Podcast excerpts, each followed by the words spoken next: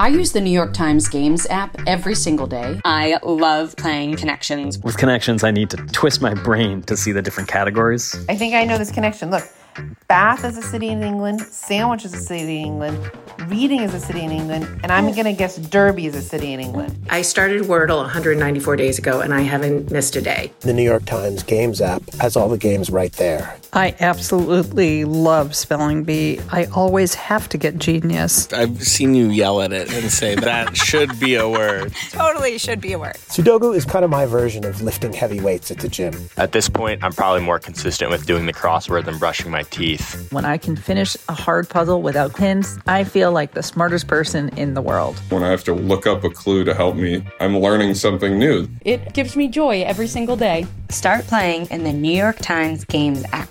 You can download it at nytimes.com slash games app.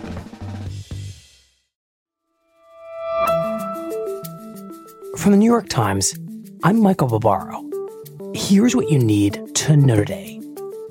Over the weekend, the Justice Department charged suspected members of two militia groups, the Three Percenters and the Oath Keepers, for their role in the riot at the Capitol. The Times reports that federal agents are investigating whether extremist groups, including militias, conspired to attack the Capitol. Several of the arrested militia members are former veterans and law enforcement officials, raising the possibility that they employed specialized skills and tactics during the attack.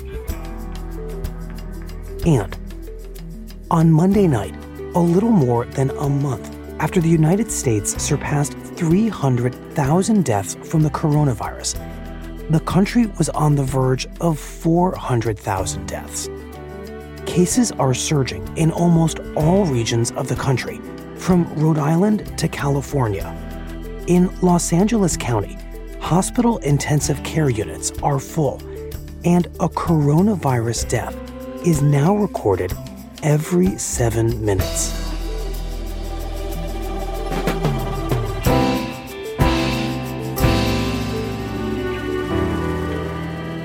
That's it for today. I'm Michael Barbaro. See you tomorrow.